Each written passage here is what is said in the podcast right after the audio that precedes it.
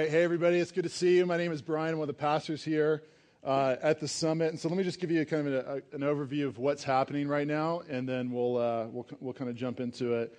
So, um, like Andy said, tonight's going to be a little bit different. Typically, what you get from me is um, 30 to 40 minutes of me teaching through a section of the scriptures. We won't be doing that uh, tonight. And um, the reason we're, we're not going to be doing that is because what we brought to you uh, last uh, Sunday was that we found out um, that we needed to find $150,000 in 10 days. Now, let, let, me just, before those of you who are new um, are like, this was not the week I wanted to come.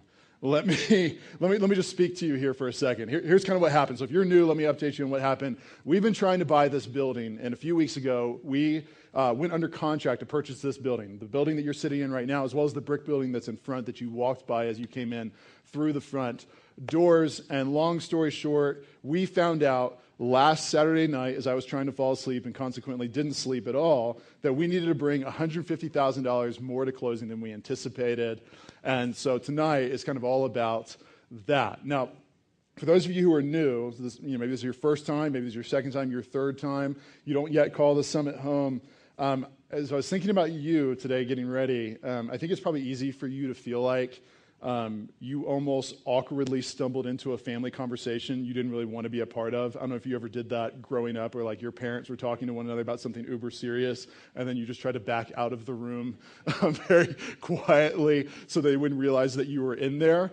And um, that's, that's not tonight, okay? Tonight is actually, this is your first time. I think tonight is maybe the best night all year for you to be here because here's the deal you are going to get a glimpse uh, into who we are as a church. You are going to see where we've been, where we're going, our heart uh, as a church. But here's what I think is, is most important is that I think what you're going to get tonight is an answer to a very important question that you need to be asking yourself. And you may not even realize you should be asking yourself this, but here, here it is. Uh, I think what you're going to get is the answer to the question as to whether or not God is moving in the life of this church. Now, hopefully, um, if you're here, you're at least asking the question if you should be part of this church. Now, maybe you know you saw that we were going to be showing the Broncos game, and there was free pizza, and that's the only reason you're here. And if that's you, we're glad you're here, and we're glad you'll eat the free pizza. We, we really are, as long as you're not rooting for the Chiefs. If that's the case, get out right now. Get out. Um, but for everybody else, um, I mean, if you're here, I, I'm assuming that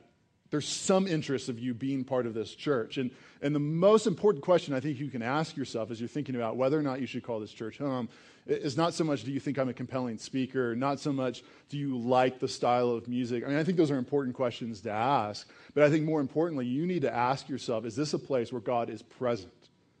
Is this the type of place that you can meet and know God? And I think, you know, some churches, that's just not the case. It's not that way in other churches. There are. And, and you need to be asking yourself as you're trying to figure out, as you're trying to make sense of this church, is this that kind of place or not? And I think um, I, I, really can say with the utmost integrity that you will get the answer in the affirmative tonight. You will see this is a place where God is stepping in and moving. And so I hope you see that tonight. What I hope you see is not so much that this is a pitch for money as much as it is a proclamation of the gospel and the goodness of God towards his people and us as the summit community. Now, before we jump into this whole building thing, um, here, here's what I think is, is probably most important for me to do. I, I want to kind of take a step back and for us, kind of lay the, the, the groundwork to kind of help you make sense of this in, in a proper light. And um, the, the story that was running through my head this week is um, a lot of you don't know this about me, but um, when I first started college, I graduated from the University of South Carolina, but I didn't start there. I actually started at the U.S. Naval Academy.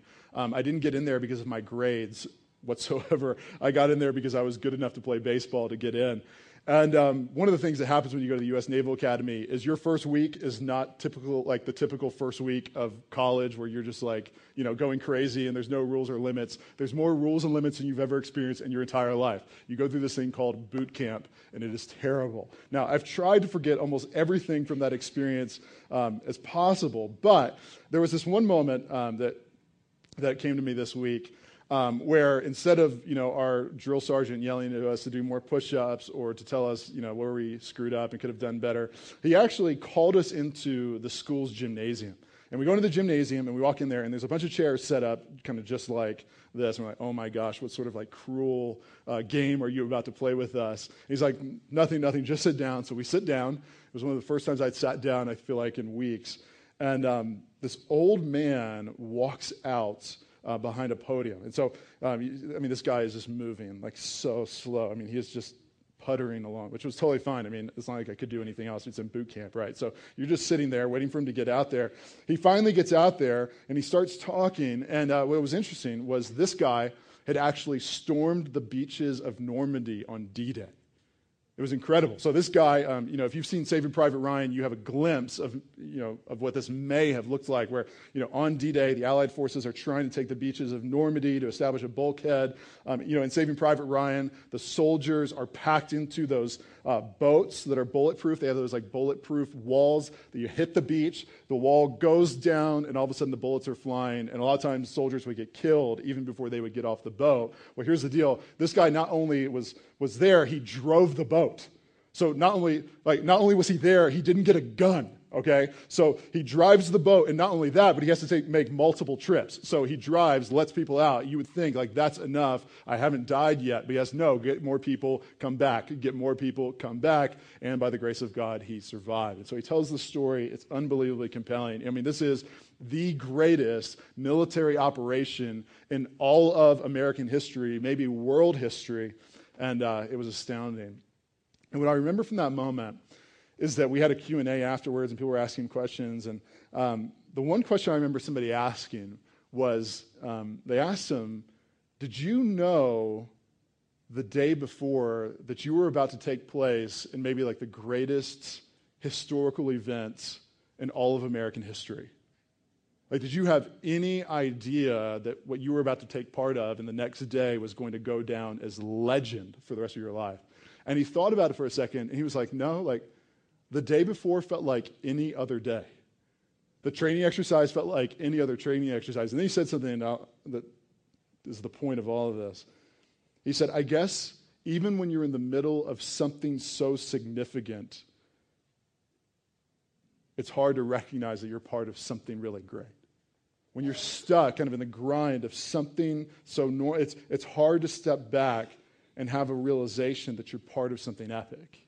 And that makes sense, right? I mean, it makes sense that, I mean, a training exercise before D Day feels like any other training exercise. Or, you know, a lot of you haven't been in the military, so maybe think about sports. Like, it, you know, if you were part of an NBA team that won the national champion or the uh, NBA championship, probably a practice during that season would feel like any other practice. I mean, that's it's hard to recognize that you're part of something epic. It's hard for you to recognize you're part of something substantial when you're stuck in the midst of the everyday grind. It's often not until you're years removed from it that you can look back and say, wow, I really was part of something significant. And I think it's the same way in the church. I think it's very easy for many of you. You know, many of you have been here from the beginning, and I think it's easy for you to show up on Sundays, to worship, to serve, to teach our kids, to do first impressions, to make sure the chairs are lined up, to go to a city group, to give faithfully and consistently and regularly, to love the church, to reach out to your friends and neighbors and coworkers, to do all of those things and have no awareness that you're part of something substantial, that you're part of something epic, that you're part of something that will outlive yourself. And so few people in the city are part of something like that. And so I think it's important before we even kind of go into numbers and what do you need to give and what has been given, I, I, think you need to take a step back. And for you who call the summit home to recognize you are part of something far more substantial than yourself. And it's hard to see that. It's hard to see that when you're in the midst of the grind. And it feels unbelievably unspectacular, doesn't it? But you have to understand this. You are part of something epic. And I just wanted to help you see this. And I feel like maybe the best way for me to help you see this is even just to walk you through our story. This is the reason we have this dining room table right here, is because this is where the Summit Church started. Um, Andy, is this, where is Andy?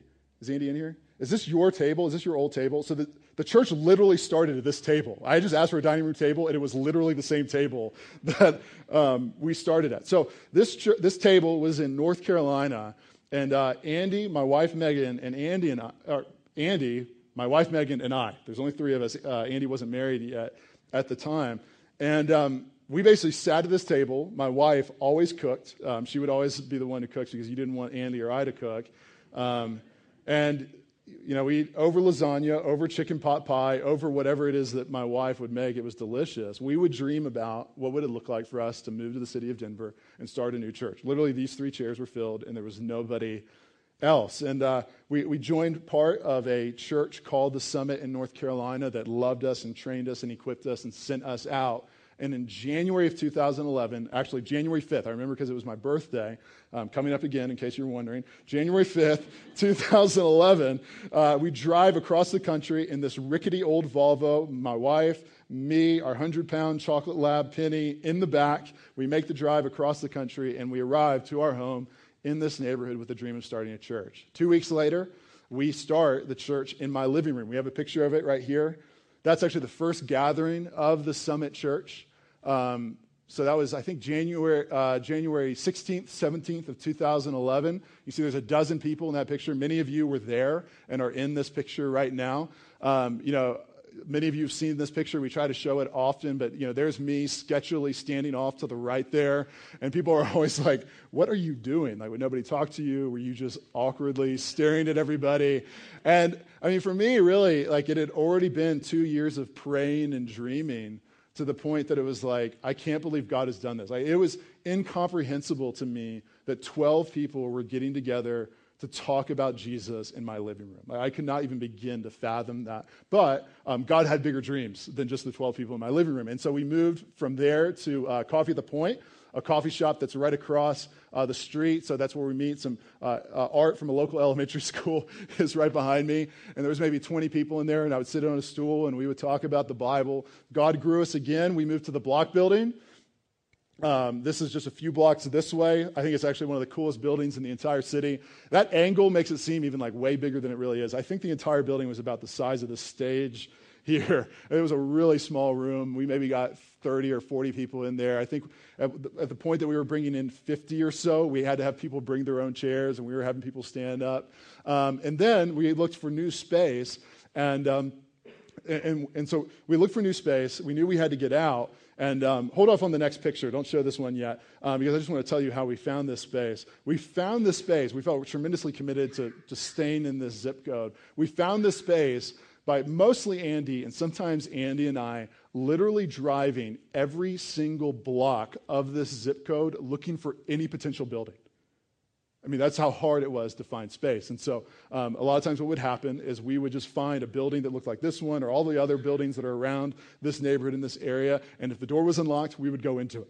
If a window was open, we would jump through it. If somebody was working there, we would ask them to let us in. Like, I mean, it was literally, I mean, I felt like we were definitely going to get arrested. It didn't happen by the grace of God, but we trespassed close to 1,500 times in about a, a one month ratio. And so we found uh, this beauty of a space. Can we show the next one? This was it. Beautiful. Uh, this nasty warehouse that was being used. I'm not even sure uh, what, what it was being used for. I, you know, I have no idea what that equipment was. Um, but it was nasty, oily, but it was available and it was cheap, which, if you're kind of in my line of work, those two things tend to seal the deal. And so uh, we said, we'll take it. And uh, we tried to clean it up. Many of you were part of that. Many of you um, you know, you painted the walls so that the gang graffiti was no longer present in the midst of us worshiping and things like this, and, and it looked like this afterwards. Can we go to the next one? Yeah, so that was us when we were on the other side. That's actually a picture from the very first time we gathered, which you can notice there was a whole lot of empty chairs, leading me to a semi panic attack, wondering if we made the wrong decision to come here and would we ever be able to fill it up. But God is faithful even when I am faithless. He filled up that side of the room. At the beginning of this year, we dreamed of what would it look like to take over this whole thing. There was an insulation company where you are sitting right now. Their lease ran out. The owner asked us, "Do you want it?" And we said yes. And we took it over, we renovated it, and here we are. Now, here's why I tell that entire story. Is that what we've been asking God for is that for him to do a work in the life of the Summit Church that's so substantial that the only explanation is that God stepped in and moved. And here's the deal when I think about how God took us from this to this, in less than three years, I think the only, the only explanation is that he has moved. And I think if you're asking yourself the question as to whether or not God is moving and active and real and blessing our church, I mean, I think the only logical explanation, even if, even if you're not even sure what you believe about Jesus yet, is something extraordinary, something miraculous has happened in the life of the Summit Church. And many of you in this room have been a part of it. Now, here's, here's what you need to know from that. The first is this, is that's not normal. Okay? Like, that is not normal. And I think it's hard for many of you to see this. I mean, many of you, you became Christians here. Many of you were baptized here. I mean, way more than of you who were baptized could not, you know, you could not sit at this table with us. And so, for many of you, this is the first church you've ever meaningfully been a part of your entire life. And so, you just kind of assume this is the way it is. That's not the way it is. That's not the normal way it is, especially in a city like Denver. I heard somewhere over 90% of new churches like ours close their doors within three years of them opening for the first time.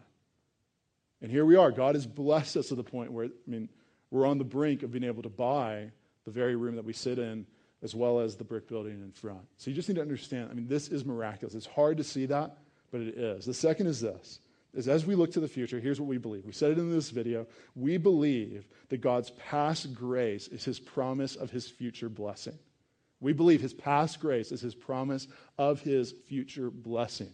And maybe I'm just preaching to myself here, but it's been easy to feel like, man, we got a little bit lucky and we're kind of a flash in the pan and the magic is going to run out and the other shoe is going to drop and no, that's, that's not what we believe. We believe that God's past grace, what He has done in the past of the Summit Church, is His promise of what He will continue to do in the future. And so, as we have a vision for the future, we look at all that He's done. We look at this story. We look at the inexplicable work that He has accomplished in the life of this church.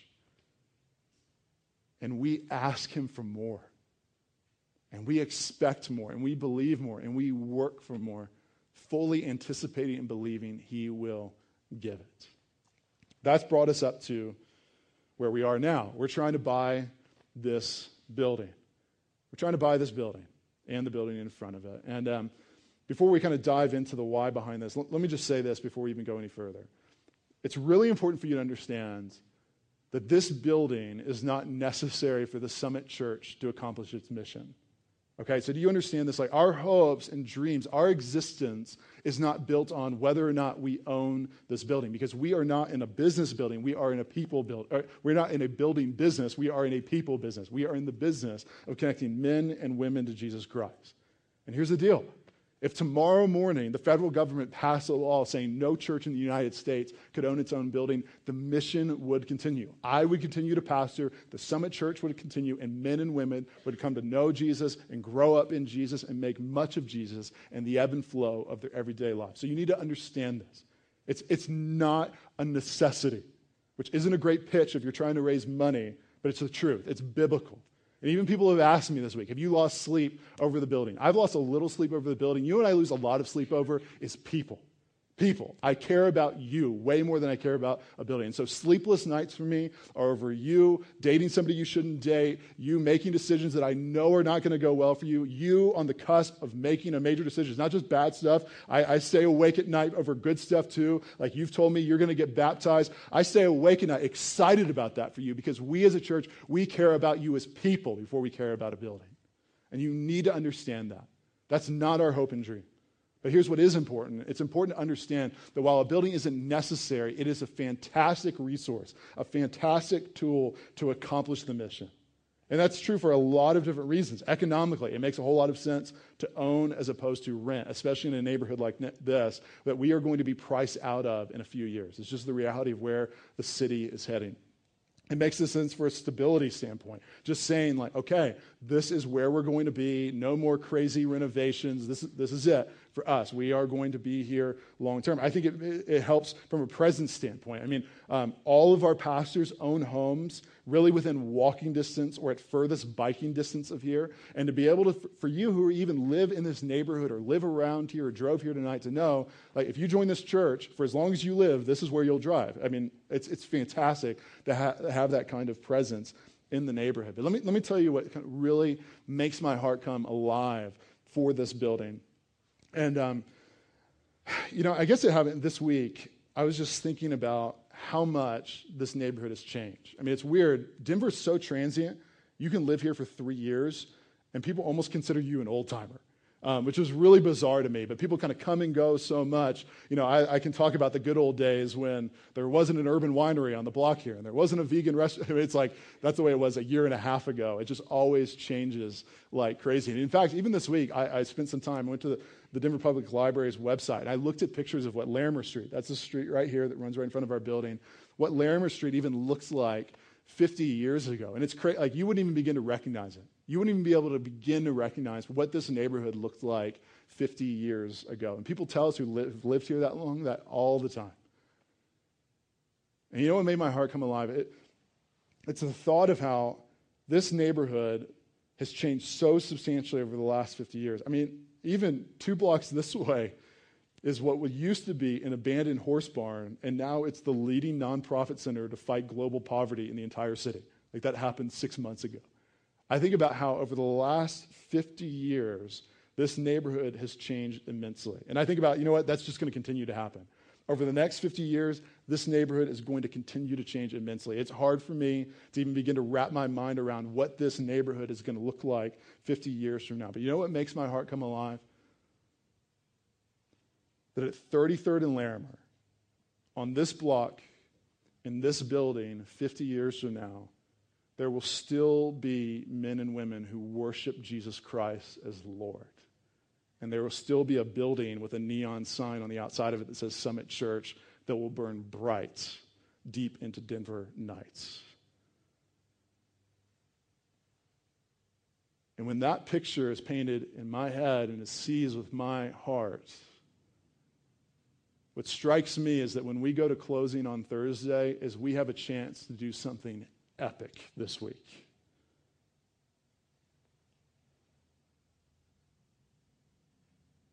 A story that is very rarely written and maybe never has been written in this city. And that men and women will continue to call the Summit Church home long after I am gone and long after you are gone as well.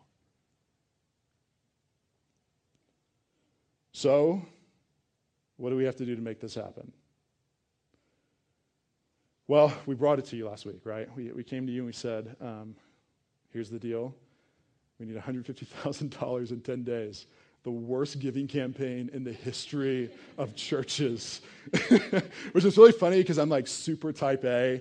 And um, I mean, I could tell you what the, uh, I can tell you what the sermons are for the next six months already. I can tell you what we're preaching like next February. Um, and I've written the sermon. I've written what I'm saying right now. I think this is my fourth time.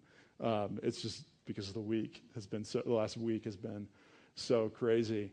But we brought it to you, and what we challenge you to do is we challenge you to be generous. And not just generous, but sacrificial. Do you understand there's a difference between that? You should live a lifestyle of generosity, but there's moments in all of our lives where God calls us to sacrifice. And I think, and I think that's, as I'm trying to make sense of even why has this been so chaotic, I think that's been the greatest gift that God has given us. I think it would have been bad for us as a church just to be given a building and for us not to have to bleed for it, for us not to have to put flesh in the game. And let me tell you something. I mean, the response over the last few days has been mind blowing. It has been absolutely mind blowing. Um, we called you to sacrifice, and you have. Let, let, me, let me just let me just kind of give you um, a couple examples of this. One, you need to understand, I would never call you to do something that I myself am not ready to do. And so um, I don't share this to boast or for you to be impressed by me, just to know that we're all in this together. So my wife and I, we talked about this on uh, Sunday night, and on Monday, we wrote a check for this for $5,000. Uh, maybe that seems like a lot of money. Maybe it seems like not a lot of money. I'm not sure what your income level is. But for us, that is a sacrificial amount of money. My wife works for Denver Public Schools. I work for a church. We're in the process of doing an international adoption. We took $5,000 out of our savings for that, and we put it towards this building because we believe God will provide for both. We believe his heart is for orphans. We believe his heart is for the church. And so if we're going to go all in for something, we're going all in for those two things. Even if it scares us to death to write that check. I heard crazy stories of sacrifice. In fact, uh, many of you know Drew Witt. He's one of our city group leaders. And um, he was telling me that his brother, I guess his brother, who's 17 years old, caught word of this. And he gets this text from his brother, 17 years old. I want you, as I'm reading this, to think about what you were doing when you were 17 years old, okay? Here's what he says God has big plans for you guys. You will receive a $90 donation from me by check, by mail. It's not much, but it's all I have to give. God will provide, though. I'm really happy God is moving in the summit, and I'm glad to support it. If that's not enough, he then, three days later, I guess is convicted that he can give more, and he sends Drew this text I gave you $475 because I really wanted to help out with the church's situation in Denver. Don't worry about me, I will get my savings back. You know, he, he sent that text on Friday. You know what the men of America were doing on Friday? They were lining up to buy the PlayStation 4 that came out that morning that cost $400. That's what the men of America were doing. And this 17 year old kid is giving everything away to something that will not benefit him directly whatsoever. I could tell endless stories like this where your family has bled, you have bled, we have bled. People you don't even know who love you and care about you and you'll never meet have bled for you. Here's the result. You ready for this? We did it. We did it. Yes.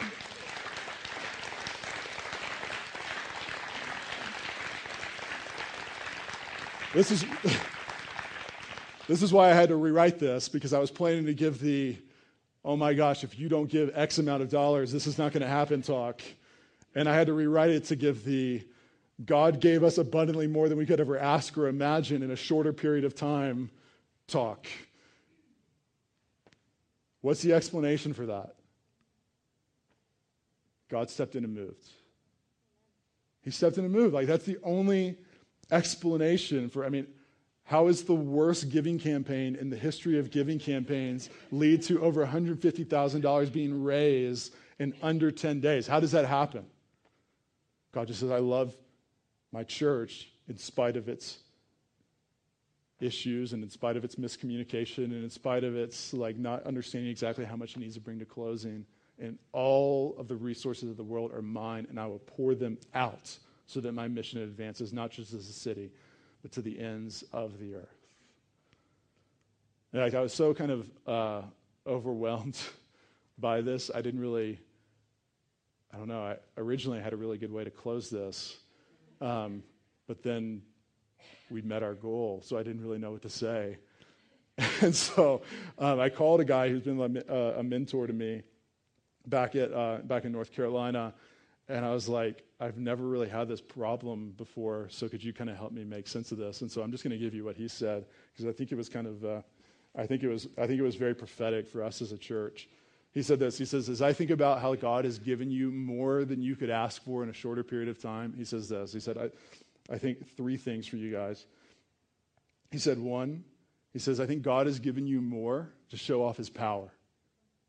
God has just revealed that I can do abundantly more than you could ever ask or imagine. I mean, that is a rallying cry for us as a church. We exist because of that as a church. And he's shown that he can do that. And so I just even want to challenge you with that. For those of you who are wondering, is God real? For those of you who are wondering, should I give my life to this? For those of you who have been Christians for 30 years and you, like me, struggle with the daily fear of whether or not my life is going to crumble, struggle with the fear of wondering if there's going to be enough money to survive, He loves you and He is more powerful than you could ever begin to comprehend. And He has shown off His power. The second thing He said to me, He says, I think God has given you more because he wants to do more through you. And that was really challenging because I feel like for us as a church, we have this really big vision and we've really expected big things and we've kind of done all sorts of crazy things. And I, I don't know if there's ever been a church in the city who's owned its own building within three years. So I'm not really sure. Um, let me, Jim, has that happened before? You've been here? Never. Never. Okay. So Jim is our Denver authority. So, like, I mean, That's literally never happened. So I'm trying to think to myself, I'm not sure what else we can expect or anticipate, but he's going to do more. And I don't even, I don't really even have action steps or suggestions or anything. I'm just ready for it. And I want you to be ready for it as well. Like God always blesses for you to be a blessing. He always blesses for you to be a blessing. And He's blessed us for us to be a blessing as well. And we have to understand that. We, we have not been blessed and experienced this miracle for us to hoard it for ourselves, but for us to continue to expand our vision for what God can do in and through us, to the city and to the ends of the earth. The third, he said, he said, um, he said, I think God has given you more to expand you and your people's faith to give more.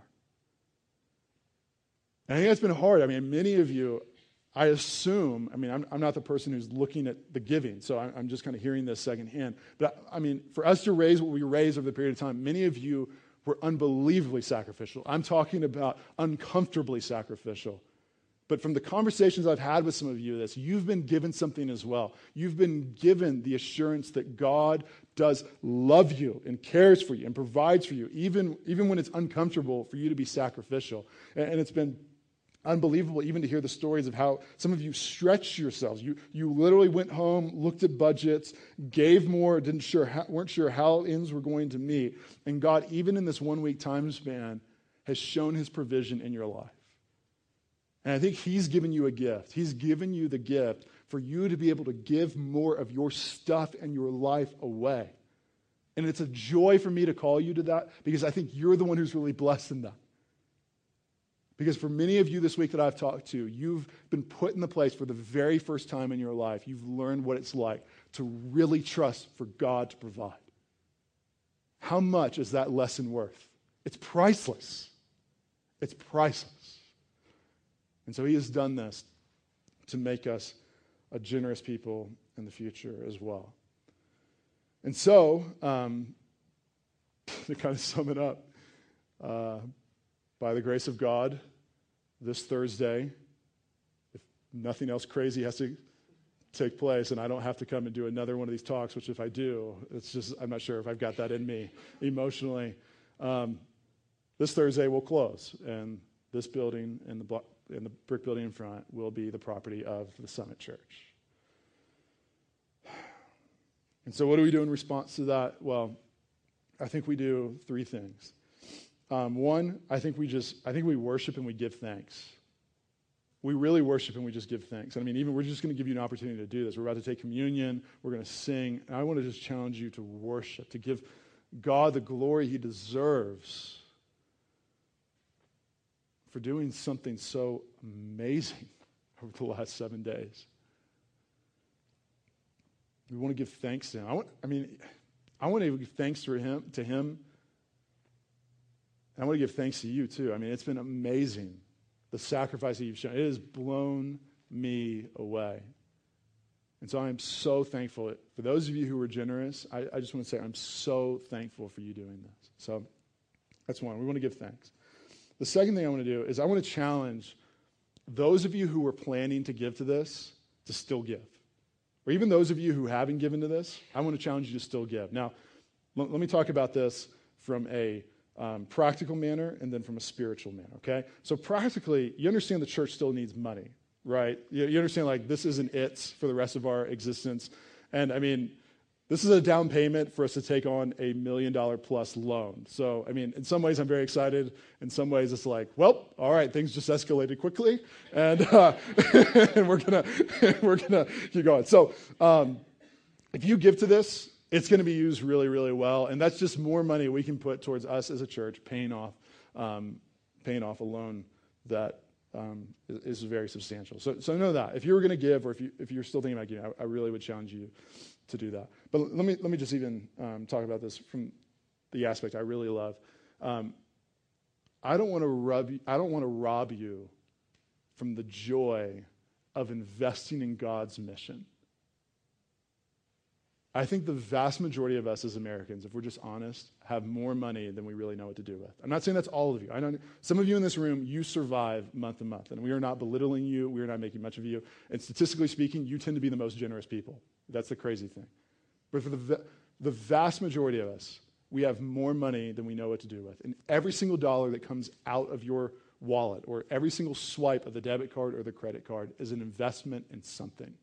Do you understand that? You're always investing. Sometimes it's in appearance, sometimes it's in experiences, sometimes it's in security, and sometimes it's in the mission of God advancing. And I do not want to rob you of the joy of investing in that.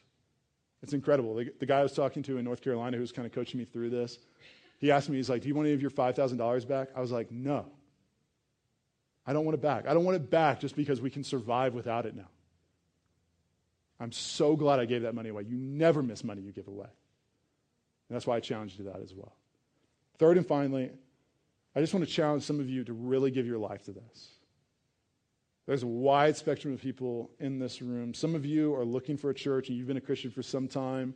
And I want to challenge you. I mean, I just want to challenge you to say, maybe it's time for you to join this church. I really think God is here. I think He's moving. I think that's the only explanation. And I understand there's all sorts of kind of little things that may keep you from going all in here.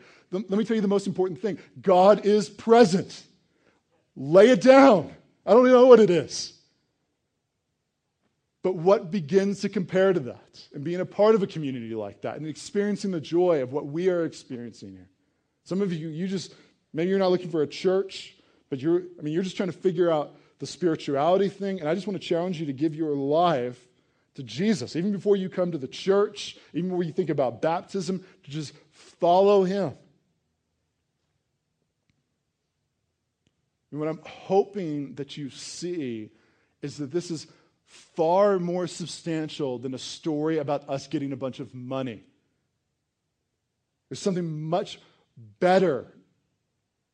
The gospel proclaims that there is a God who is real and is spoken, is involved in the affairs of our daily lives, and he gets involved in your life. And he gets involved in your life in a far more meaningful way than him taking care of your material needs, even though I think he'll do that.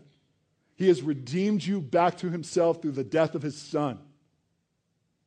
And in the moment that we question his provision, in the moment that we wonder if he's good, in the moment where we wonder, should we give our lives fully and recklessly and foolishly to him, we look to the cross of Christ and we say, yes, unwaveringly, yes. Because where else shall we go? Who else is worth it? What, what cause compares? Nobody, no one, nothing else. As much as the city has to offer, it's an incredible city. I love this city. Nothing else compares. And so we want to respond. Here's how we're going to give you the chance to respond. We're going to give you the chance to respond through the partaking of communion. You know, we said earlier that God's past grace is his promise of future blessing. And I think communion is one of the best ways to celebrate that. What communion is, it kind of has this past and future dimension to it. And in some ways, you remember the past. You remember that 2,000 years ago, before Jesus was crucified, he gathered his closest followers together and he broke bread and he poured wine and he said, This is my body and blood that have been broken and spilt for you so that you might be redeemed back to God. Jesus Christ died in your place so that you could be forgiven of your sin. And through his life, you were declared righteous. Through his death, you were declared forgiven. Through his resurrection, you were declared victorious. And we remember that 2,000 years ago. That's the reason we gather in this room. That's the reason we want a building. Not because of a building, but because of the one that the building proclaims, or the people who fill the building proclaims Jesus Christ. There's also this future promise with communion where we are looking to what God has promised to secure at the end of the time where those who are his will gather for a great feast. The Bible describes it almost like a wedding party that is greater than you could ever imagine, where we will break bread and we will drink wine and we will celebrate that God has finished what he started.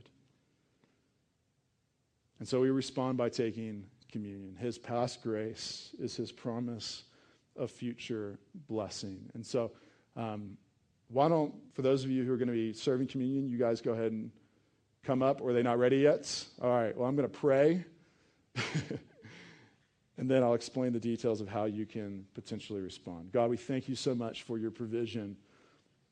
Not just your provision of money, but your provision of your Son, Jesus Christ.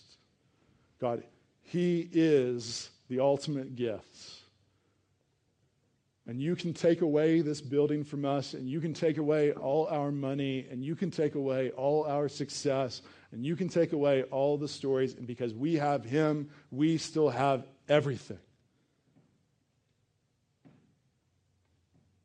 And God, it's our heart for Him and for this city that we thank you that you have provided abundantly more than we could ever ask or imagine.